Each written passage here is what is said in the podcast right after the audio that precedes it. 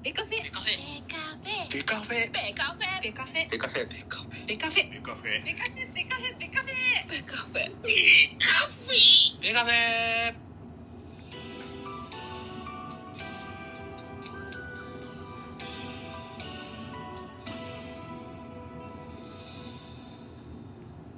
ベースボールトークバラエティポッドキャスト番組。野球トークベースボールカフェキャン中世は各種ポッドキャストで配信中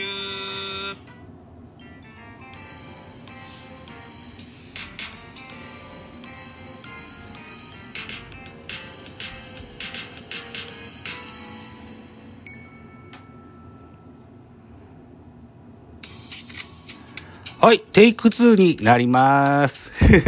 2月の5日、日曜日、お昼の12時54分に収録しております、ミドル巨人くんでございます。この番組、ミドル巨人くん巨人おじさんザボが、巨人を語る番組でございます。えっ、と、この時間ですね、今や、えー裏ではですね、ツイキャスで、フォックスロードさんが一人カラオケ大会やっております。水木一郎のマジンガー Z から井上陽水氷の世界を歌っている裏でですね、僕も資料ができたので収録をしてみたいというふうに思っての、ちょっと離席をしての収録でございます。一つよろしくお願いいたします。ちょっと古い話になりますけども、1月16日、えー巨人はですね、全 DNA ベイスターズの三上智也選手33歳との育成契約を発表いたしました。三上選手は背番号053番という育成の背番号になっております。DNA 時代は35番を背負ってたので、それが逆さのに0がついたと。35を逆さにして53。これに0をつけて053となったよといったような、あ背番号となっております。えー三上選手、えー高校は県岐阜高校。で、大学は法政大学。社会人は JXN を経て2013年にドラフト4位でベイスターズに入団いたしました。えーっと、サイド気味のスリークォーターから投げるリリーバーなんですけども、うん、このリリーバーでですね、2013年ドラフトに、えー同じく、サイドスローの選手が、名選手が入団しておりましてね、これをちょっと比較してみたら面白いかなというふうに思っての回なんです。えー三上選手は1989年4月10日生まれ33歳なんですけども、学年は多分違うと思うんですけどね、ドラフトが入団が同期ということでのお縛りと思ってください。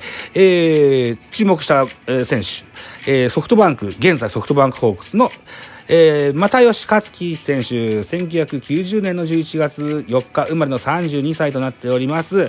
西原高校から環太平洋大学を経ての、えー香川、香川オリーブガイナーズだっけ？違ったっけ？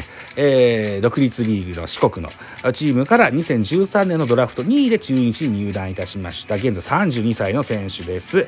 秋吉亮選手、2023年はですね、独立リーグ、ベイサイドリーグというところで、千葉県、千葉県民球団、千葉スカイセイラーズに、選手兼コーチとして所属いたします。えー、秋吉選手は、新田高校を経まして、中央学院大、それからパナソニックを経て2013年に、えードラフト3位でヤクルトに入団しました。1989年3月21日、33歳の秋吉選手でございますと。で、この名リリーバー3名が同じ2013年ドラフトで入団しておりますと。いったので、比較してみたいと思います。数字上で。うん。えっ、と、そうね、えー出した数値はですね、登板回数と、それから投球イニング数と奪三振数出してます。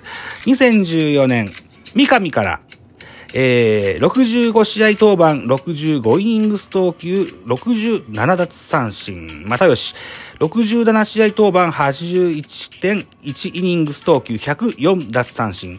秋吉、61登試合登板、71イニングス投球、62奪三振と、3人とも1年目からですね、60試合登板オーバーの、投球、し、えー試合と、試合登板しております。はい。で、この中では、又吉選手の方が一番三振取ってるといった印象ですね。うん。2年目になります2015年、三上21試合、22.1イニングス登板しまして20奪三振、又吉63試合登板しまして72.1イニングス投げまして、82奪三振、秋吉74試合登板しまして76.1イニングス投球81奪三振と、三上がここで大きく崩れるんですね。うん。でも21、うん、まあまあそうでしょうね。うん。2016年ですよ。三上選手59試合登板58.2イニングス投球36奪三振。又吉62試合登板54.2イニングス投球55奪三振。秋吉70試合登板70イニングス投球68奪三振と。秋吉選手は2年連続の70試合を、70試合登板を達成しております。又吉選手は3年連続60試合以上登板を達成しておりますね。2017年でございます。三上61試合登板しまして、51投球イニングス、奪三振が29。又吉50試合登板。えー、110イニングス投げまして78奪三振、秋吉43試合登板しまして43イニングス投球39奪三振達成しております。えー、この年は三上選手が一番登板したのかな。で、2018年、三上65試合登板、56イングス投球、40奪三振。又吉40試合登板、41.1イングス投球28奪三振。それから秋吉35試合登板38.1イニングス投球の24奪三振を達成しております。はい。えー、ここで、三上選手が2年連続60試合以上の登板をしておるといった形になってますね。2019年、ここで移籍があります。秋吉選手は日本ハムの移籍をすることになります。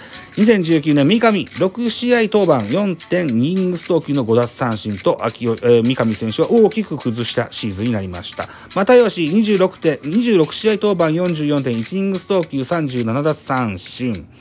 又吉にしてみては少ない登板数ですね。秋吉、日本ハムに移籍してから53試合登板51.2イニングス投球の48奪三振。ここで復活を果たすわけですね。2020年です。三上、10試合登板13イニングス投球の7奪三振。うん。怪我がなかなか開けないといった状況だったんでしょうかね。え、又吉26試合登板26イニングス投球18奪三振。えー、秋吉33試合登板29.2イニングス投球の28奪三振と、うん、33ぐらい登板してくれたら非常に助かりますわね、と。2021年です。三上40試合、35イニングス登板25奪三振、又吉66試合、登板63.1イニングス投球の41奪三振、秋吉10試合、登板10イニングス投球の8奪三振と、秋吉選手はこの辺りで、えー、疲労が見えてきました。逆に、又吉は66試合登板と大きく活躍いたしました。2022年、大きな変動がございます。又吉選手。独立リーグ出身選手で初めての FA 宣言でホークスに移籍いたします。逆に、秋吉選手は、ノンテンダーで、えー、日本ハムからの、放出されるといった形になります。で、えー、秋吉選手はしばらく、なんだっけ、独立リーグかなんかでやってたんだけど、シーズン途中にホークスに復帰したんですよね。うん。で、2022年の数字です。三上選手、19試合登板24.2イニングス投球しまして、19奪三振。又吉、ホークスに移りました。31試合登板30イニング、30イニングス投球に22、22奪三振。秋吉、ホークスでは2試合登板しまして2イニングス1奪三振といった数字が残ってます。通算です。三上346試合登板、331イニングス投球の248奪三振。又吉431試合登板、523.1イニングス投球の465奪三振。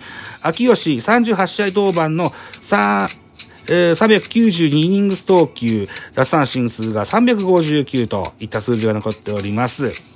比較するとぶっちぎりで又吉さんがいっぱい投げてる、そんな数字が現れましたね。うん。又吉さんは確か高校とか大学の時は、あのー、控え投手、特に高校の時は、ベンチにも入れなかった選手だったはずだって聞いてるんですね。うん。なんだっけな、グラゼニの漫画の、どっかの、何巻か忘れましたけど、あのーなんていうの？コラムコーナーみたいなのがあって、そこに書いてあったような気がするんだよな。うん。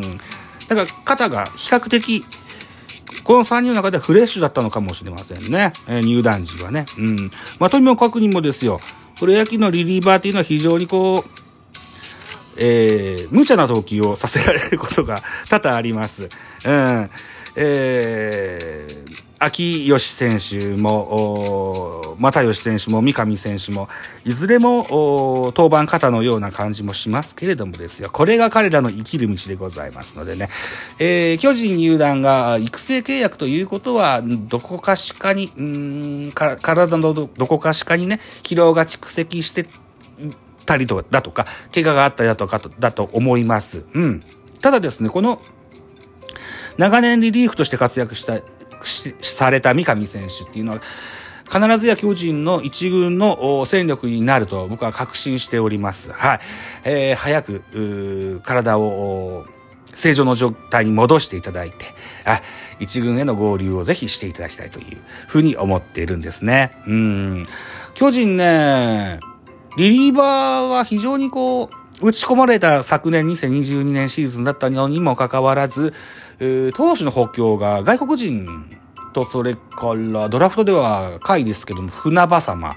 これは26歳でしょうん。